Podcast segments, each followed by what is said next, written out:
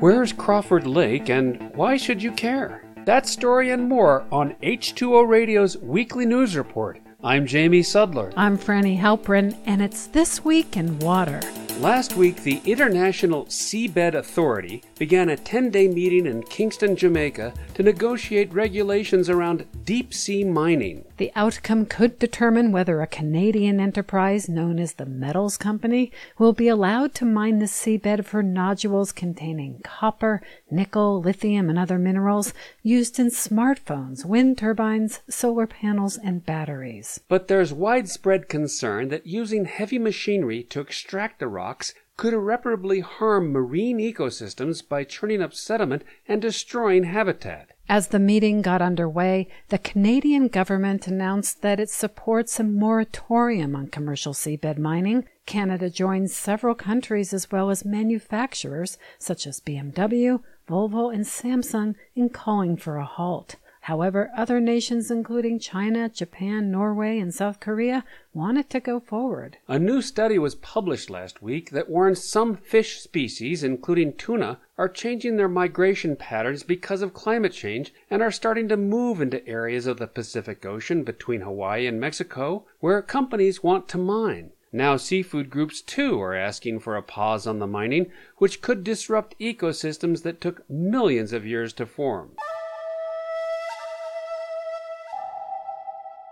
A small lake not far from Toronto, Canada, best shows how Earth's environment began a new epoch brought on by humans called the Anthropocene. Scientists chose Crawford Lake because sediment deep at its bottom contains fallout from intense fossil fuel burning and plutonium bomb tests. They say the mud at the bottom of Crawford Lake reflects the 70 year period in which human activity caused more changes to the environment than occurred in the previous 7,000 years, referred to as the Great Acceleration. According to one of the researchers, the data already show a clear shift around the mid 20th century from the earlier Holocene epoch that began about 12,000 years ago as the last ice age ended. According to one scientist, Crawford Lake has a remarkably preserved record of annual deposits. Core samples show layers that resemble tree rings containing fertilizers and microplastics in addition to plutonium. How humans have changed the Earth was vividly demonstrated just last week with unprecedented conditions from extreme heat in the US, Europe, and China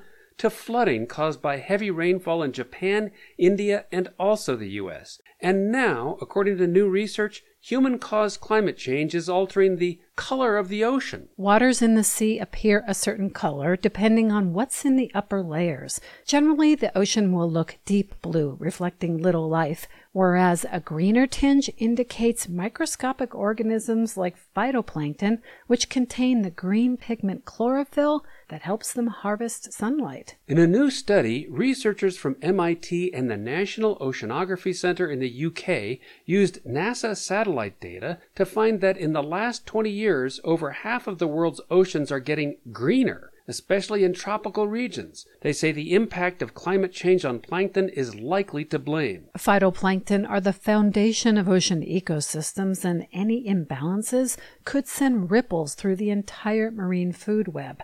Phytoplankton also play a huge role in the ocean's ability to capture and store carbon dioxide. At this point, the researchers can't determine the changes going on in marine ecosystems, but believe that global warming will lead to a dominance by smaller types of plankton, which could mean the ocean could store less carbon.